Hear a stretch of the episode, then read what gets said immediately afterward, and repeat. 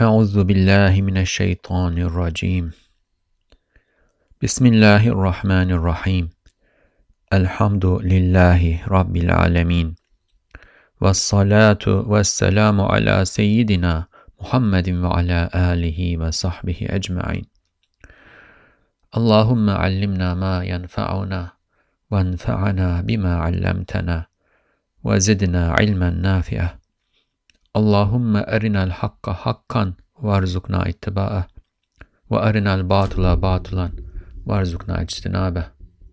Rabbi ishrah li sadri wa yassir li amri wa ahlul uqdatan min lisani yafqahu qawli. Assalamu alaikum wa rahmatullahi wa barakatuh. Welcome to the Reflections on the Risale-i Nur by Bediüzzaman Sa'id Nursi podcast series. This is Mustafa Tuna. You can listen to the episodes of this series wherever you get your podcasts or at the website w w w dot reflections dash r n dot org. Inshallah, a rough translation of the text, which is uh, the nineteenth word, is going to be posted at this website too.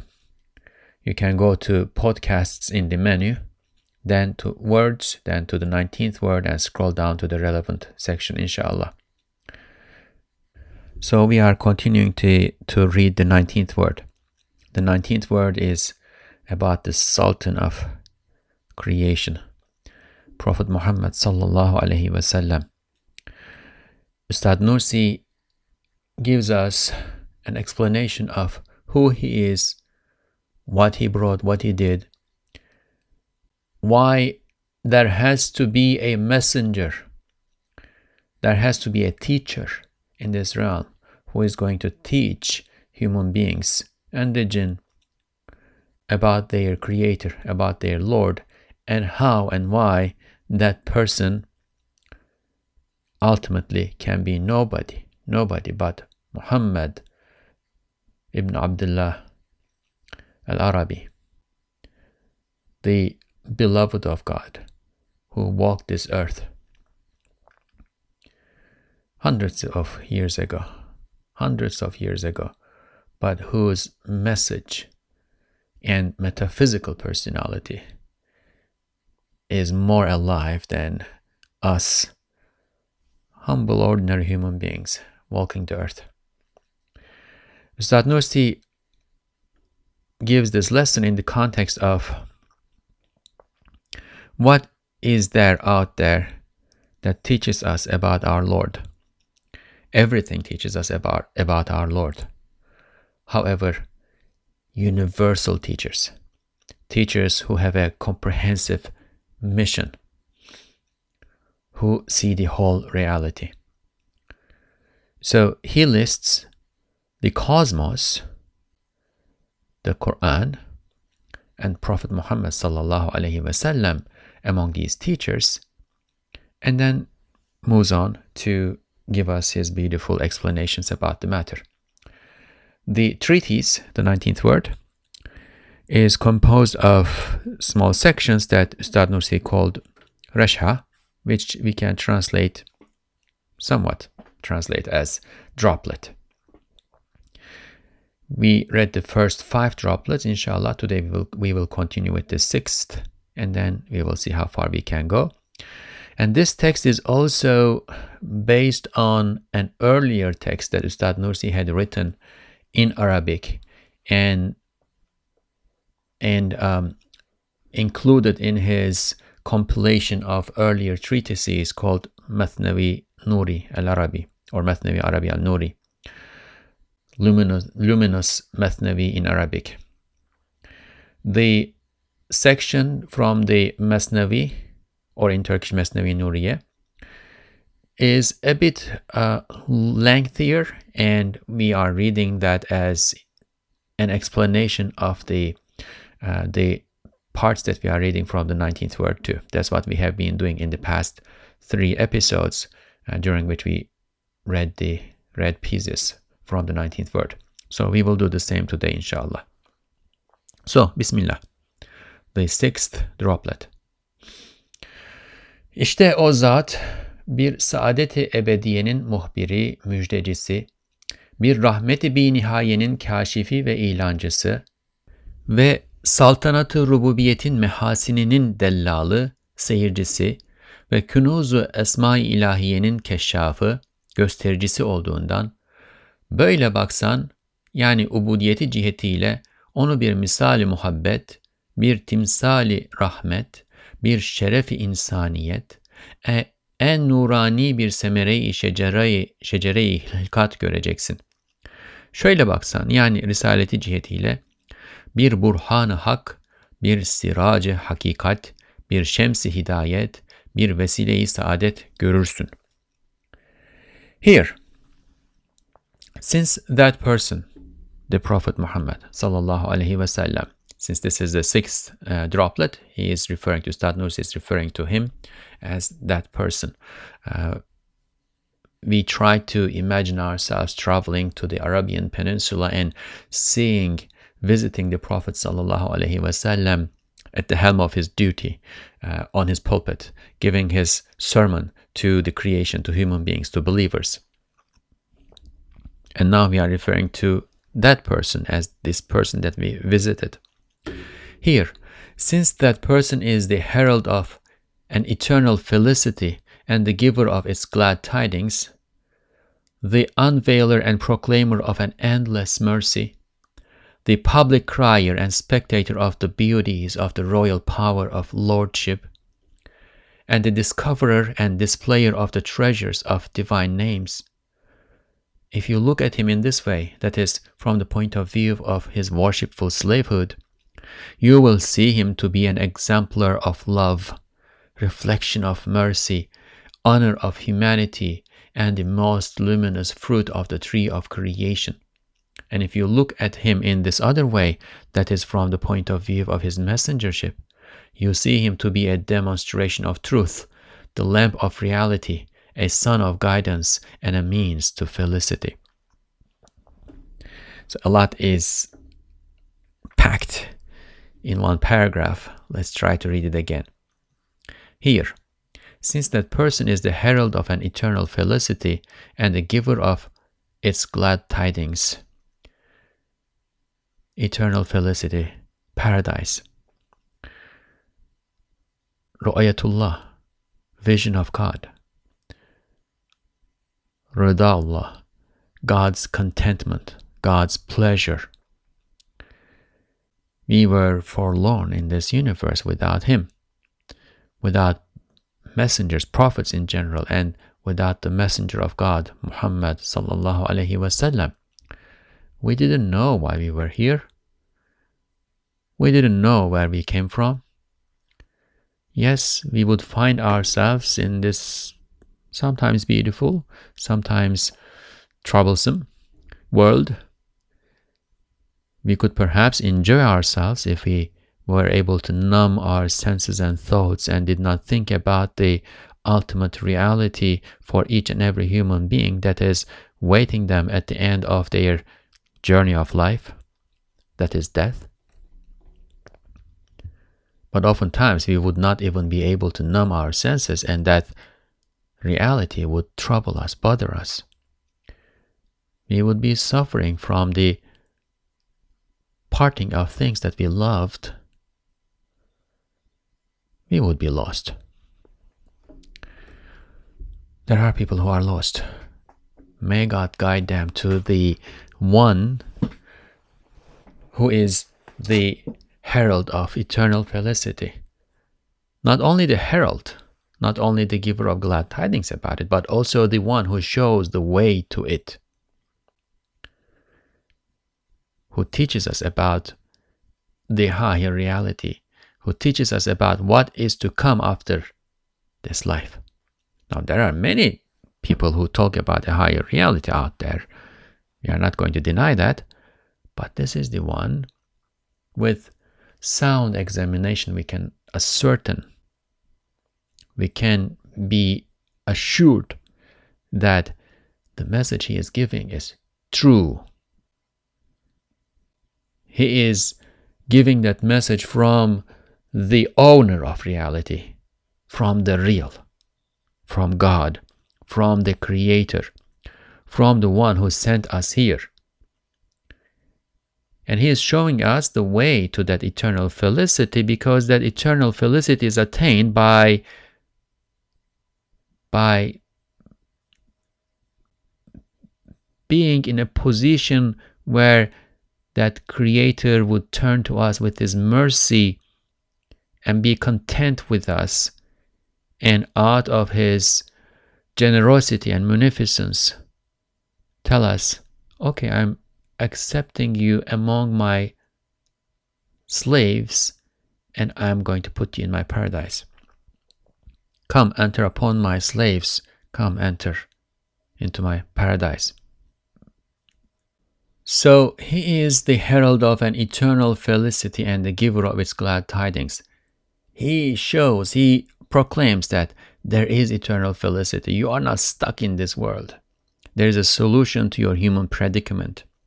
The unveiler and proclaimer of endless mercy. That is the source. That is the power. That is our refuge in order to get out of what we think that we are stuck in in this world. Endless mercy. By ourselves, left to our own means, we would not be able to do that. We cannot kill death. We cannot stop things from becoming old and expiring and dying and breaking and dying, leaving us. We cannot do that. But there is endless mercy. And even though we we fall short and we lose to our lower soul and the whisperings of Satan and the attractions of the world and etc, et cetera, even though we are not deserving of it, out of His mercy, He tells us, come, enter upon my slaves, enter my paradise, out of His mercy. And Prophet Muhammad sallallahu alaihi wasallam is the unveiler and proclaimer of that mercy. Also the channeler. He is the one who channels it onto us, onto his, his ummah, being members of his community of believers. We benefit from the mercy that he receives from his Lord and channels to us too. But we would not know about that mercy. We would know that there is mercy. We would look around in the universe, we see instances of mercy, but we would not be able to know exactly the source, the endlessness, and also the way to that mercy. The public crier and the spectator of the beauties of the royal power of lordship.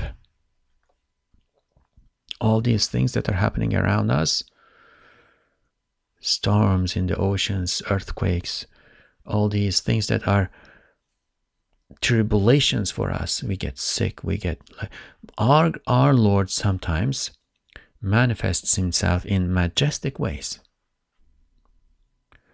But if we know how to look at things from the right perspective, there is beauty in all of them. His mercy has covered, right? His mercy has uh, surpassed His wrath. He wants to, likes to show Himself to us in His beautific attributes more than in His majestic attributes. But when beauty and majesty come together, there you have perfection.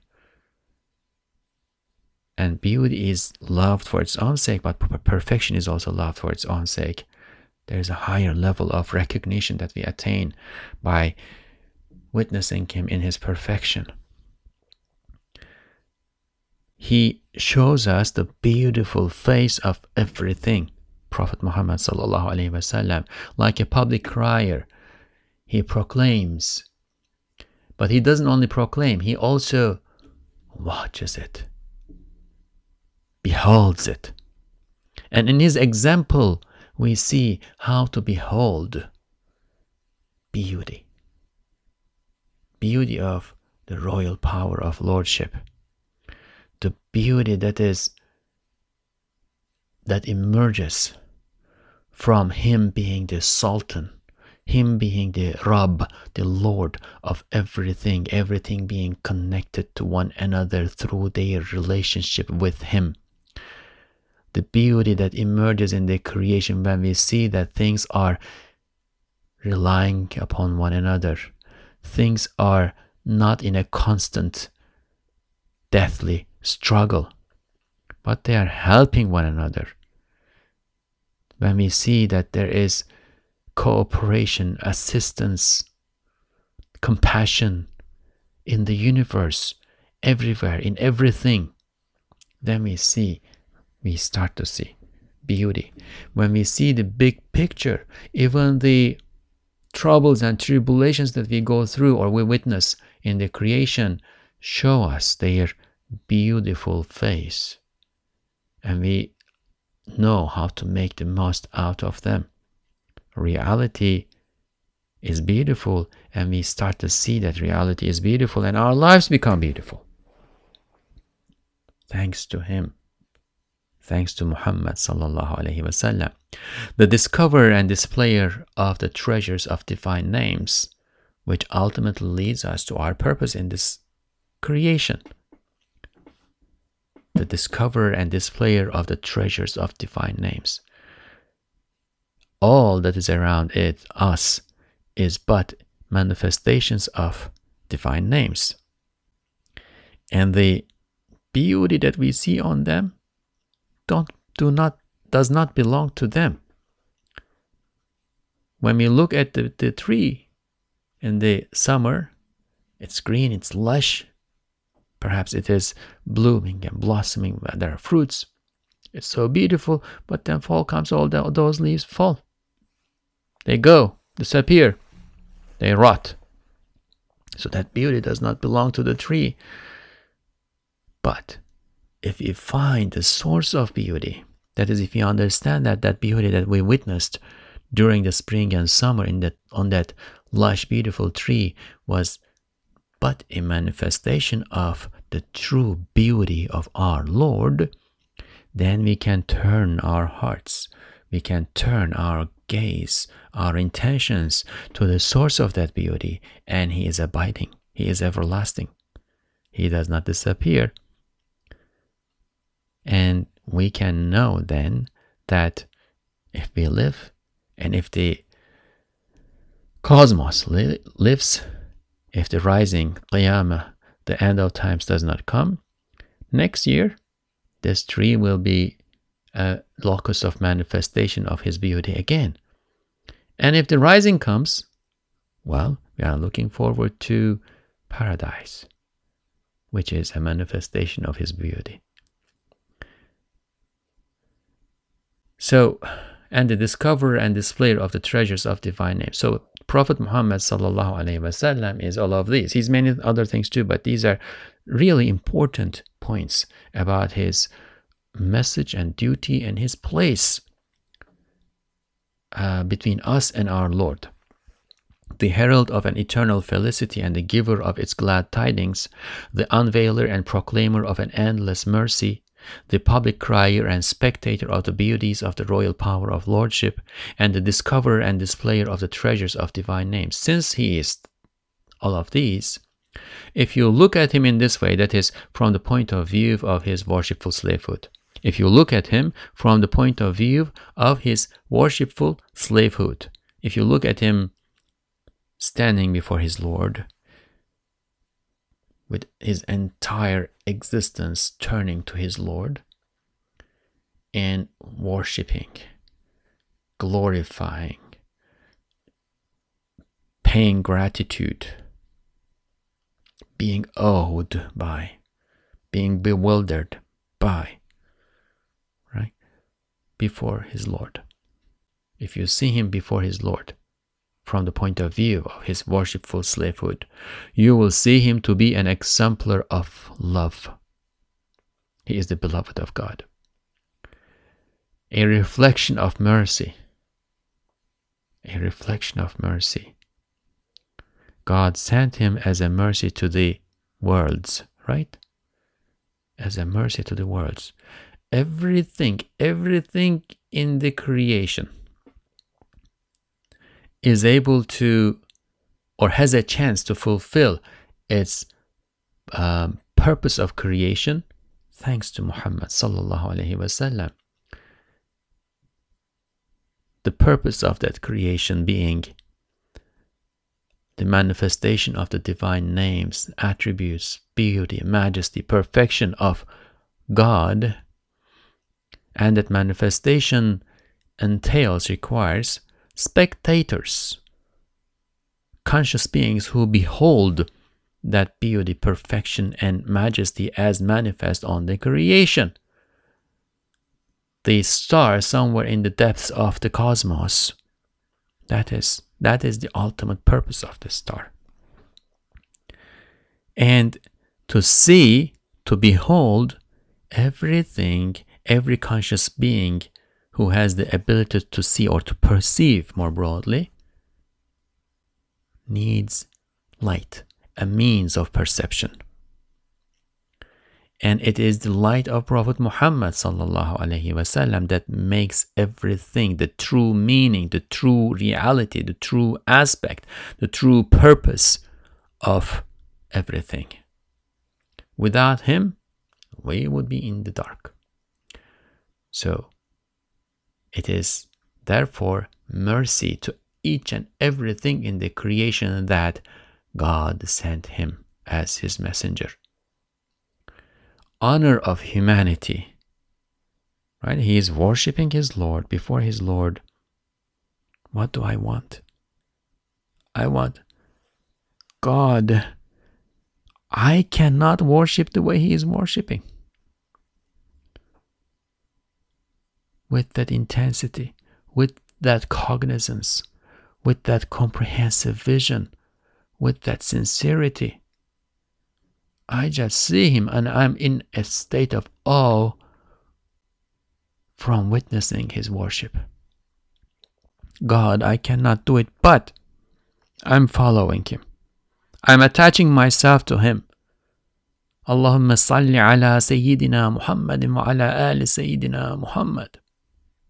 Oh God, send your blessings, your greetings, your greetings of peace, your peace upon our Master Muhammad and his family and his companions. When I say send your blessings, this is not just, you know, God send your blessings. This is me connecting to him, attaching myself to him. I want to take a share in his universal worship. That's my hope. Left to my own means, I will not be ever, I will never be able to fulfill my purposes as a you know, human being. The reason why I was sent down to this earth is to fulfill a duty, that is to worship my Lord, to know my Lord, to worship my Lord, to glorify my Lord, to witness, recognize, and appreciate his blessings, and to show gratitude in return for those.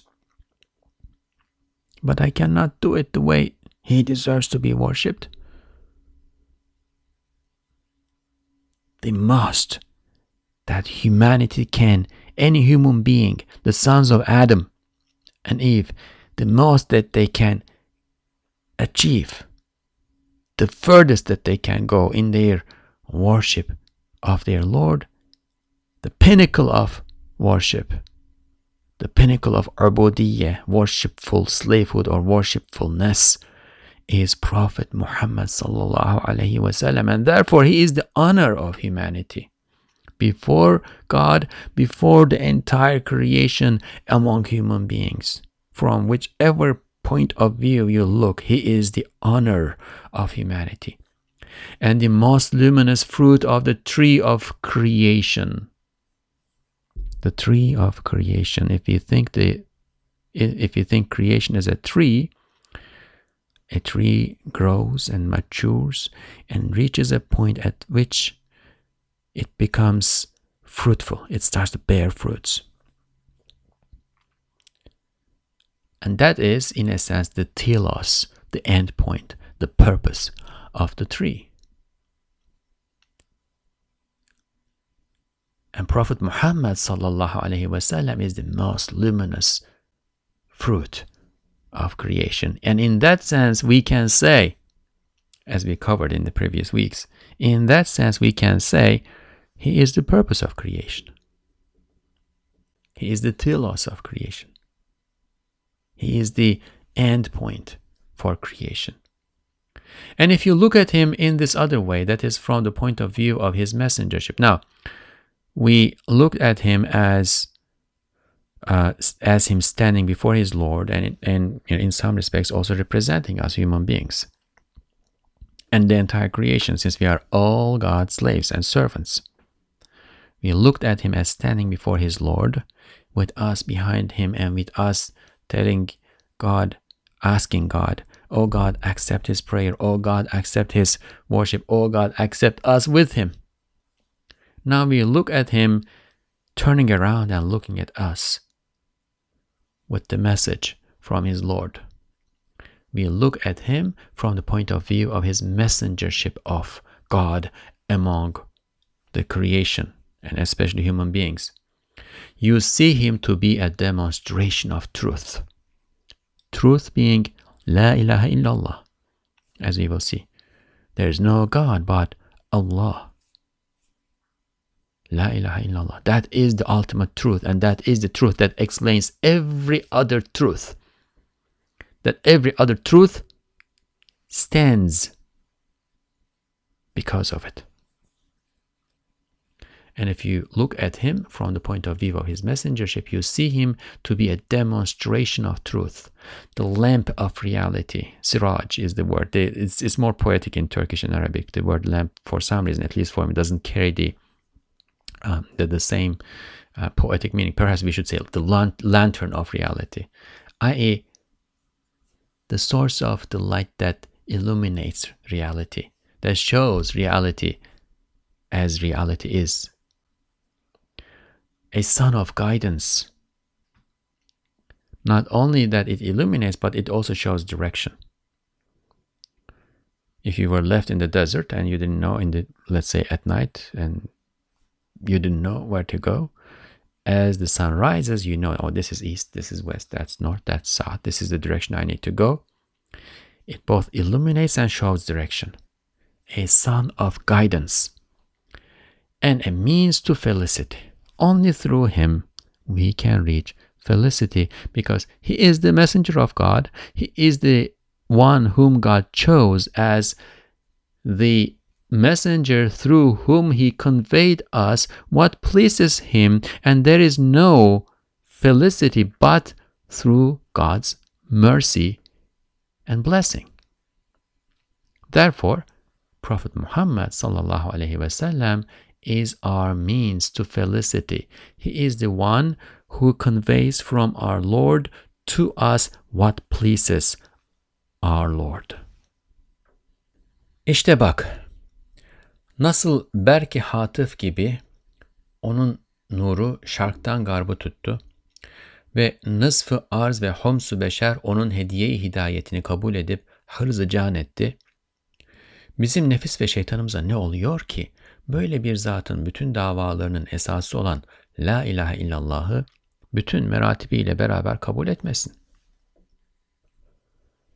Here look, how his luminous light covered everything like a dazzling lightning from east to west.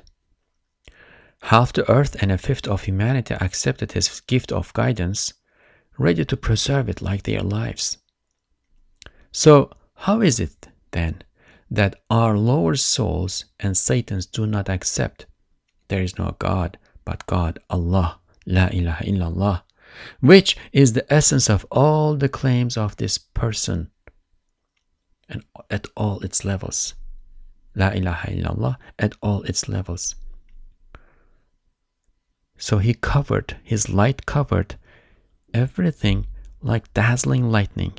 Imagine a dark night, pitch dark night, pitch black night, and a storm going on, and all of a sudden there's a big dazzling lightnings, and everything becomes visible all of a sudden.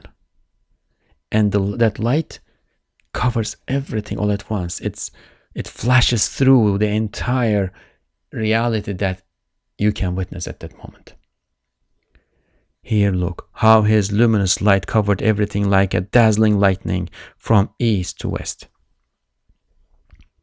Half of the earth and a fifth of humanity, and this is historically, accepted his gift of guidance. May the entire earth and all of humanity accept the gift of his guidance. May that be the case. Compassion requires us to wish, wish this from the depth of our heart, from the bottom of our heart. Because without his guidance, without him, the path to felicity is blocked. Out of his mercy, we hope that God will take those who have not heard his message, if they were good and if they acknowledge that there is God, there is a creator, to paradise too. But at this time, it is really difficult to not hear his message. Of course, there are those out there who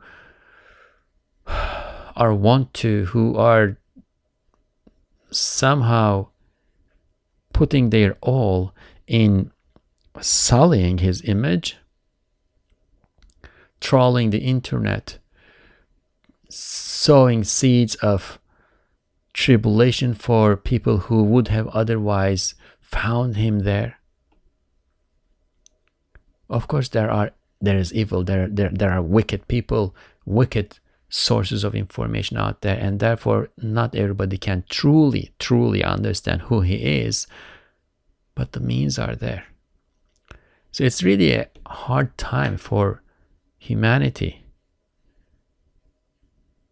It's much easier to become aware of his message in this day and age. And of course, God knows best. We are not in a position to judge one way or another, but we should be moved.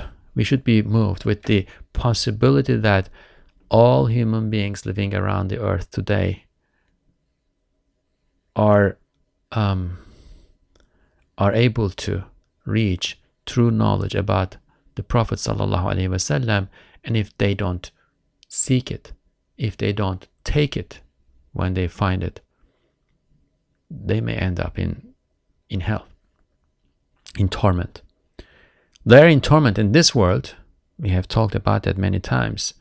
They cannot see the beauty in reality, but they may end up with eternal torment too. So that should move us. We should be We should be moved to move.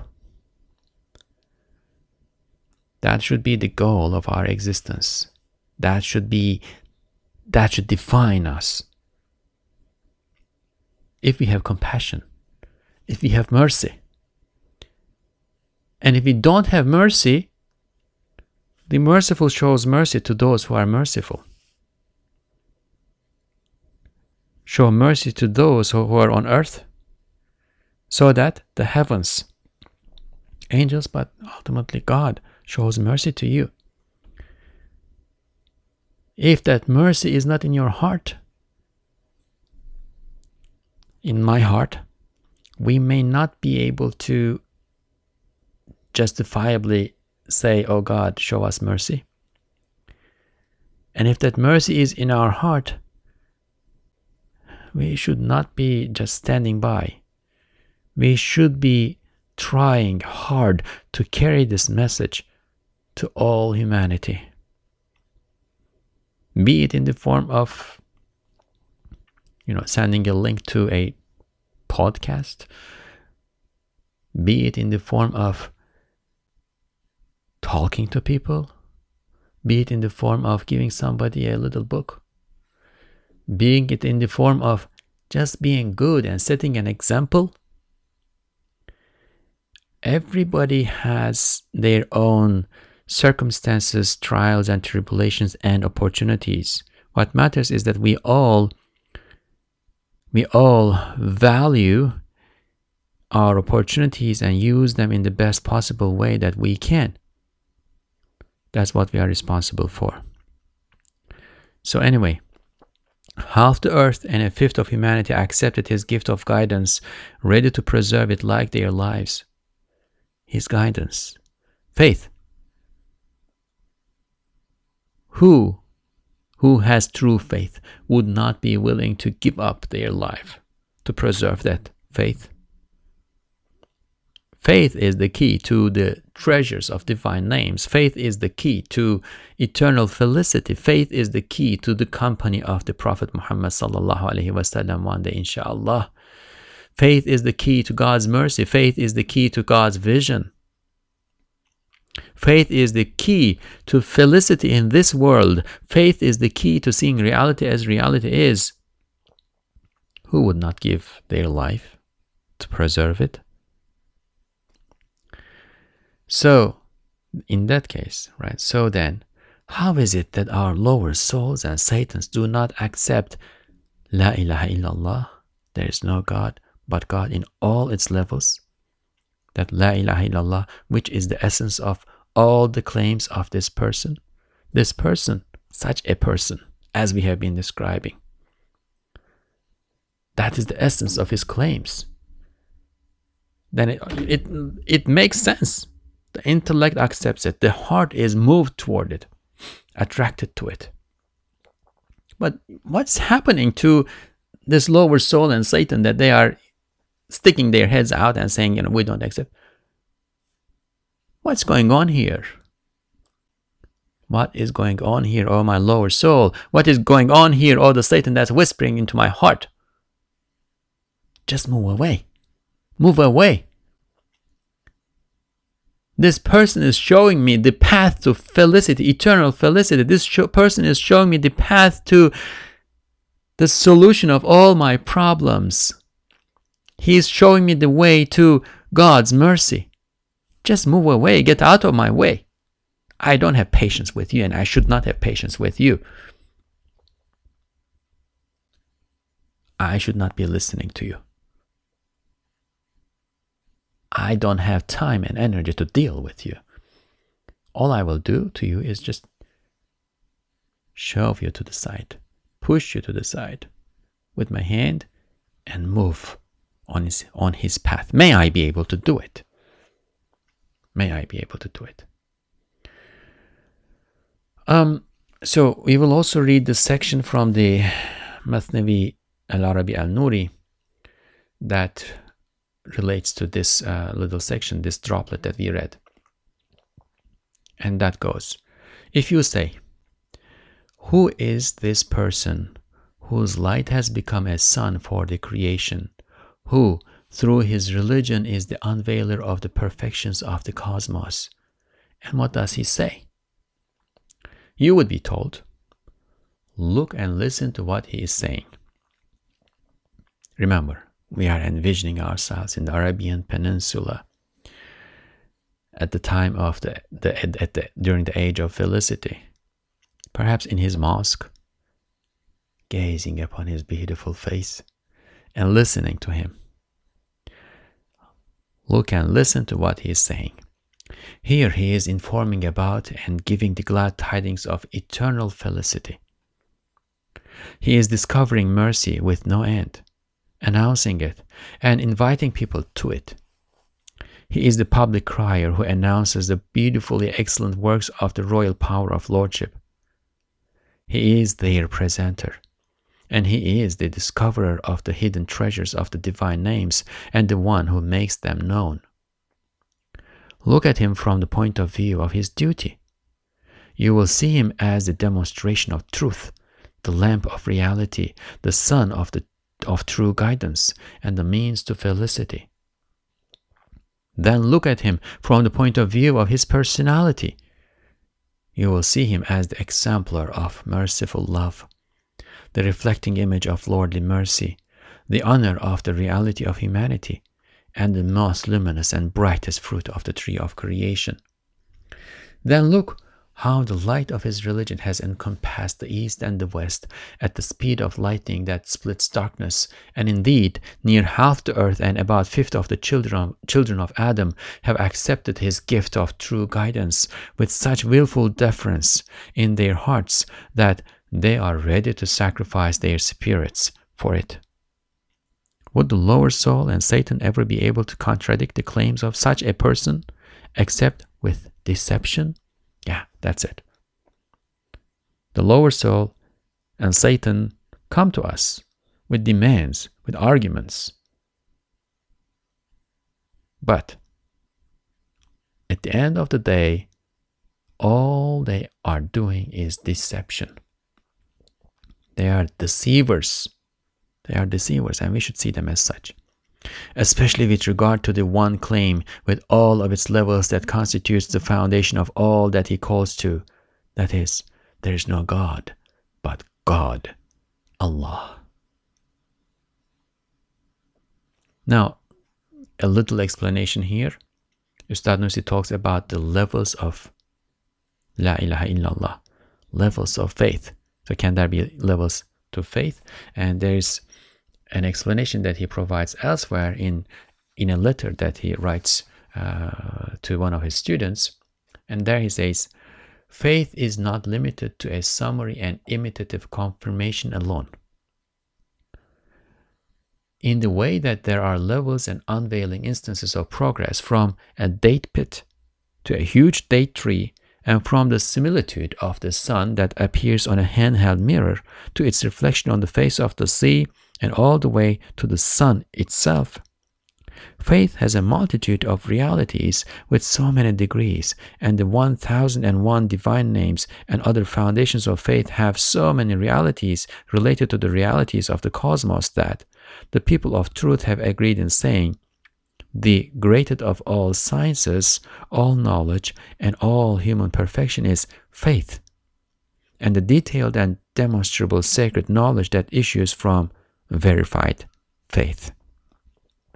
I have faith in my Lord as the Lord of me.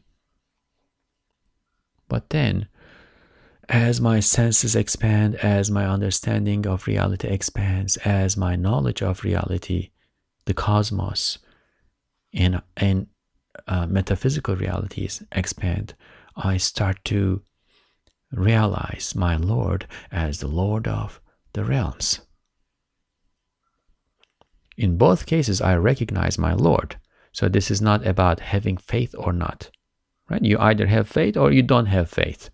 But if you have faith, your knowledge, your understanding, your recognition of the faith that you have can expand and can shrink. If you see your Lord as the Lord of yourself, uh, perhaps at home, when you come home from work and had your dinner and, you know, time to relax, perhaps then you can take the mushaf and read some Quran. Perhaps you can pray. If you see your Lord as your Lord at that time, but perhaps not during the day while you're at work, the adhan is called, the time for prayer comes, but you have to finish these things, therefore you don't have time to pray, or you don't have a proper place to, to pray. What would the other people say? Etc., et cetera. Then there is, perhaps there is something uh, missing in your faith. You recognize God as your Lord, and, you know, theoretically, in summary form, you recognize God is the Lord, but you didn't recognize God as your Lord at the workplace. So your faith then can increase, can reach a higher level if you can cultivate your heart so that you recognize your Lord as your Lord, both at the workplace and when you're home, when you don't have anything else to do and relaxing. Or perhaps you are in a in an environment where it is easy for you to pray. Everybody else is praying, and, you know, it's time for prayer. Adhan is called. Everybody is taking wudu and going to the masjid, and it would even be kind of weird to not follow with other people. So there is this social pressure for you to pray too. But those mornings when Fajr comes, especially in the summer when Fajr is so early. If you're finding it hard to wake up for Fajr, then perhaps, you know, your connection to your Lord while you are sleeping in your comfortable bed is not as strong as your connection to your Lord in the afternoon when you are among these righteous people. So there's always work to do, and there are levels to to ascend through. And may we all ascend through those levels, all, all with the light of, under the guidance of this beautiful um, beacon of truth, Prophet Muhammad sallallahu alaihi wasallam. Okay, we are moving to the seventh droplet. İşte bak, şu cezire-i vasiada vahşi ve adetlerine mutaassıp ve inatçı muhtelif akvamı ne çabuk adat ve ahlak-ı seyyiye-i vahşiyanelerini defaten kal ve ref ederek bütün ahlak-ı hasene ile teçhiz edip bütün aleme muallim ve medeni ümeme üstad eyledi. Bak, değil zahiri bir tasallut, belki akılları, ruhları, kalpleri, nefisleri fetih ve tesir ediyor. Mahbub-u kulub, muallim-i ukul, mürebbi-i nüfus, sultan-ı ervah oldu. This is a short uh, droplet, but the meaning is long. Inshallah, let's try this one too. Here, look. How swiftly and all at once he uprooted and removed the customs and wild and wicked characters of this vast peninsula's various tribes or various peoples, who are fanatic and obstinate about their customs. How he equipped them with all beautiful character traits and made them teachers for the entire realm and mentors for civilized communities of people. Look, this is not an external domination. No, he is conquering and subjugating the intellects, spirits, hearts, and souls. He became the beloved of hearts, the teacher of intellects, the trainer of souls, and the sultan of spirits. How swiftly and all at once he uprooted and removed the customs and wild wicked characters of this vast peninsula's various tribes. Think of the Arabian Peninsula in the sixth century. A wild place far away from all centers of civilization. Yemen in the south, the Byzantine Empire, Damascus, Sham in the north, Egypt to the northwest, uh, the, the Sassanid Empire to the northeast. Perhaps if you you know travel by the sea, India as a you know place of sedentary civilization too, surrounded with all these civilization, these centers of power and culture and knowledge and etc etc, but left alone as a result of the distances of the deserts and the the uh, impassable mountains, et cetera, left alone in the desert with meager means for livelihood, a rough life which makes them very tough. Toughness, roughness, and abruptness becomes the way to live. Now they have beautiful literature, their language is beautiful, and their poetry is beautiful because they, they have nothing else to pass time, and they excel in this, right? But it is not used for beautiful means. It is used to praise oneself or one's tribe. So it is used to satisfy the ego and perhaps other uh, other ways to you know satisfy the lower soul. In a sense, very much like the modern day. Uh, if you if you think of the entertainment industry and how it is um, catering to the lower ambitions and lower passions of the lower soul.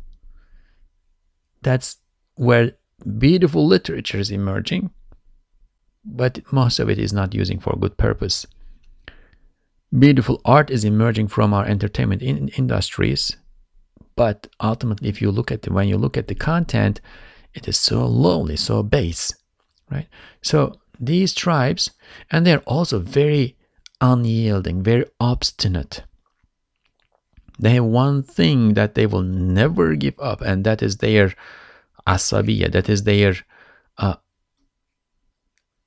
strong attachment to their own tribe and their ancestors.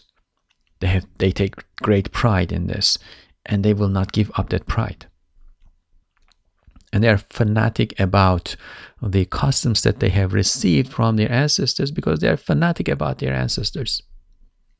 So it's a very difficult place to talk to people and to change them.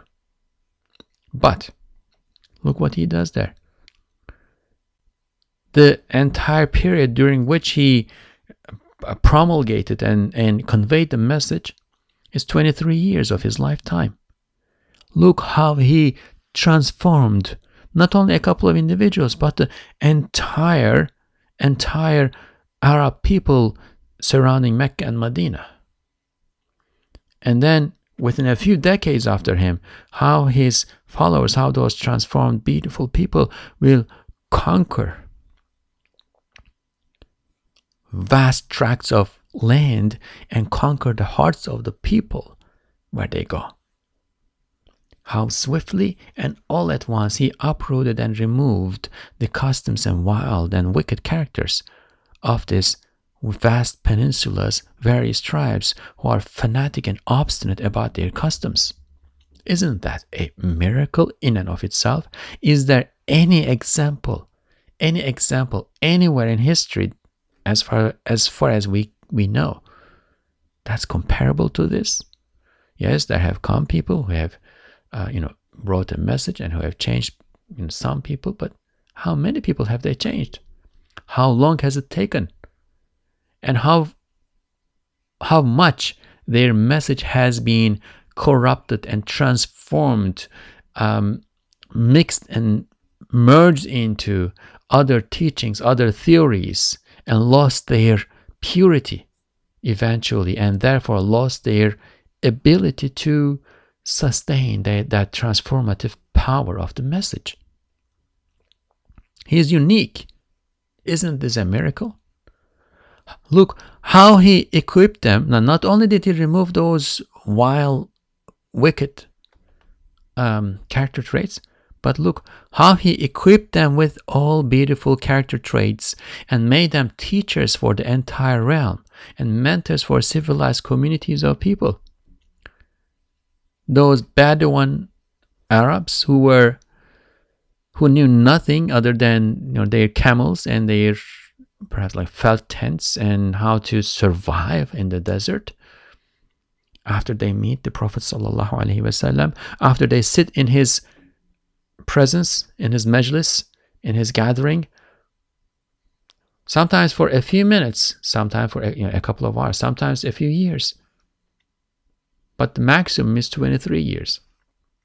After they sit there in his presence, look at his beautiful face, take the message from him, and after they are transformed, they become teachers, they become mentors to who is Byzantine Empire, who is Egypt, who is Sassanid Empire, who is Yemen, who is India. What can they claim before the wisdom, light, knowledge, foresight of his people who are transformed by the light of Prophet Muhammad sallallahu alaihi wasallam? Look, this is not an external domination, so that's also important. He is not doing what he is doing by forcing people to do the things that he wants them to do. He is not coercing them. La ikraha fi din. There is no coercion in religion. He is not coercing them. Now, when he is attacked, when he needs to defend himself, he is defending himself. That's a different question.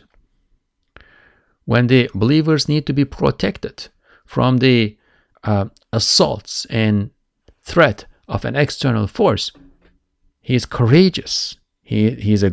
He is a uh, genius commander, and he is going to do that. He is going to defend. but he is not calling people to his message through coercion. Yet, tens of thousands during his lifetime, and millions and billions after his lifetime, are drawn to him, are attracted to him. This is not an external domination. No, he is conquering and subjugating the intellects, spirits, hearts, and ultimately even the souls. He is training those evil, commanding lower souls and making them into content souls. Content souls that God is pleased with. Souls, even lower souls that are, you know, created to sustain life uh, and and generations in this world, right? But that are blind and therefore drawn to anything that's pleasing at the moment. He is training even those lower souls and turning them into instruments of eternal felicity. He is conquering and subjugating the intellects. What he brings, that his message makes sense, perfect sense. The spirits, when the spirit takes that message, it expands, it's happy. The hearts, the hearts are drawn to that message, and the souls. He is beautifying even the otherwise lower, evil commanding, compulsive soul. He became the beloved of hearts. People believe in his message and accept him as their messenger, as their guide, as their master, lovingly. Not out of coercion or habit, lovingly. The teacher of intellects. He was ummi, he was illiterate, but he was taught by his Lord. He was taught by the All-Knower. He was given the Quran and he was given wisdom. He understood the ultimate reality of things. He understood not only the external appearance of things that, you know, we see, but the aspect that faces their Lord. He understood the purpose of things. He understood how one thing relates to another and leads to another. He understood what leads to God's pleasure and eternal felicity ultimately. He was given the Quran, he was given wisdom. And therefore, even though he was illiterate, he became the teacher of intellects. That is the smartest people. The likes of Avicenna, the likes of Imam Ghazali, the likes of Ustad Nursi. These people whose intelligence you can have no doubt about.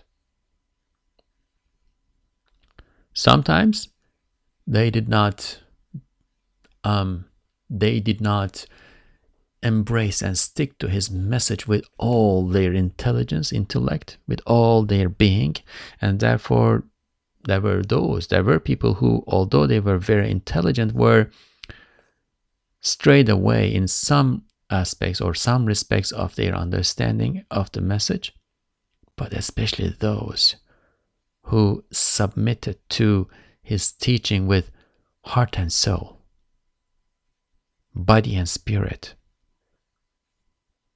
Once again, like Imam Ghazali, like Ustad Bediüzzaman Sa'id Nursi, what jewels they became, what emeralds, what diamonds they became. The teacher of intellects, the trainer of souls. So these souls, these lower souls that we have, that have passions, that go after food, that go after procreation, that go after um, the enemy when they are angry with something, The good news is that you can train them. And the better news is that the way to train is taught to us by Prophet Muhammad sallallahu alaihi wasallam. If you follow his path, if you follow him, you train your lower soul. From being your enemy, your worst enemy, it becomes your mount.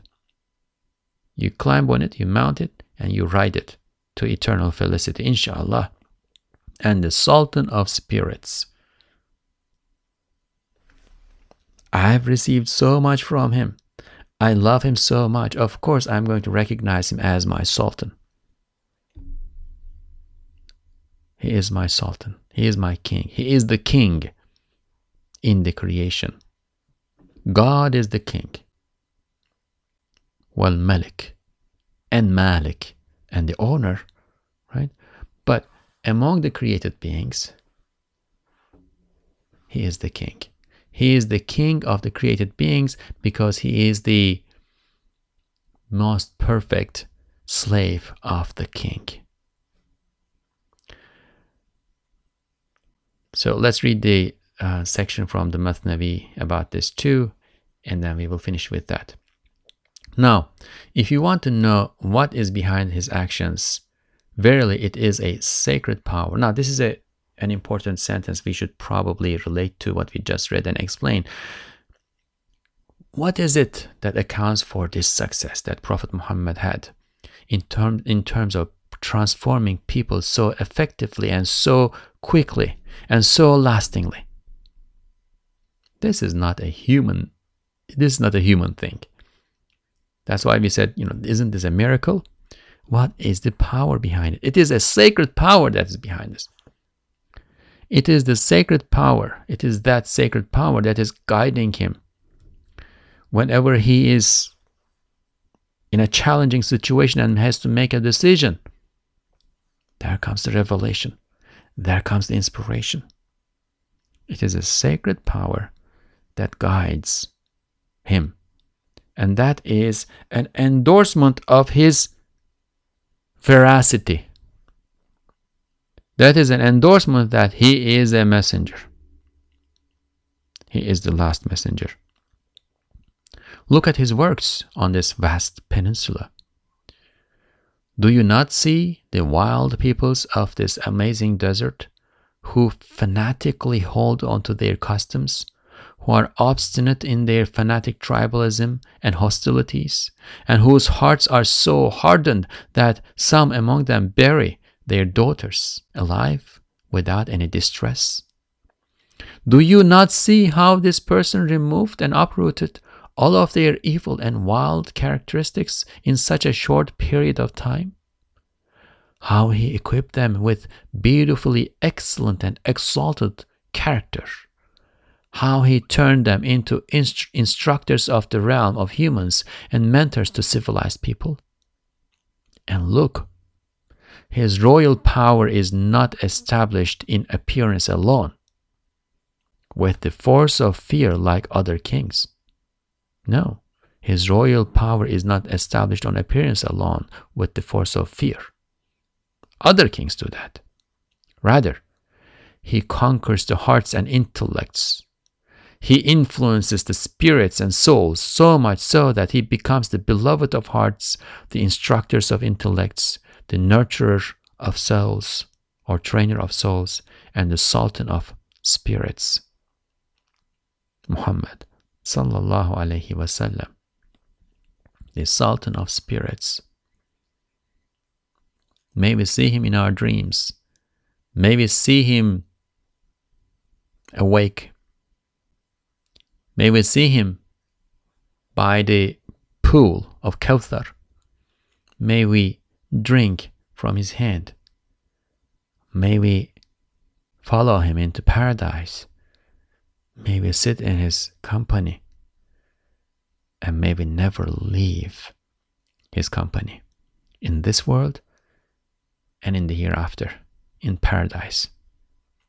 Amin. Subhanaka la ilma lana illa ma 'allamtana. إنك أنت العليم الحكيم وآخر دعواهم أن الحمد لله رب العالمين الفاتحة اللهم صل على سيدنا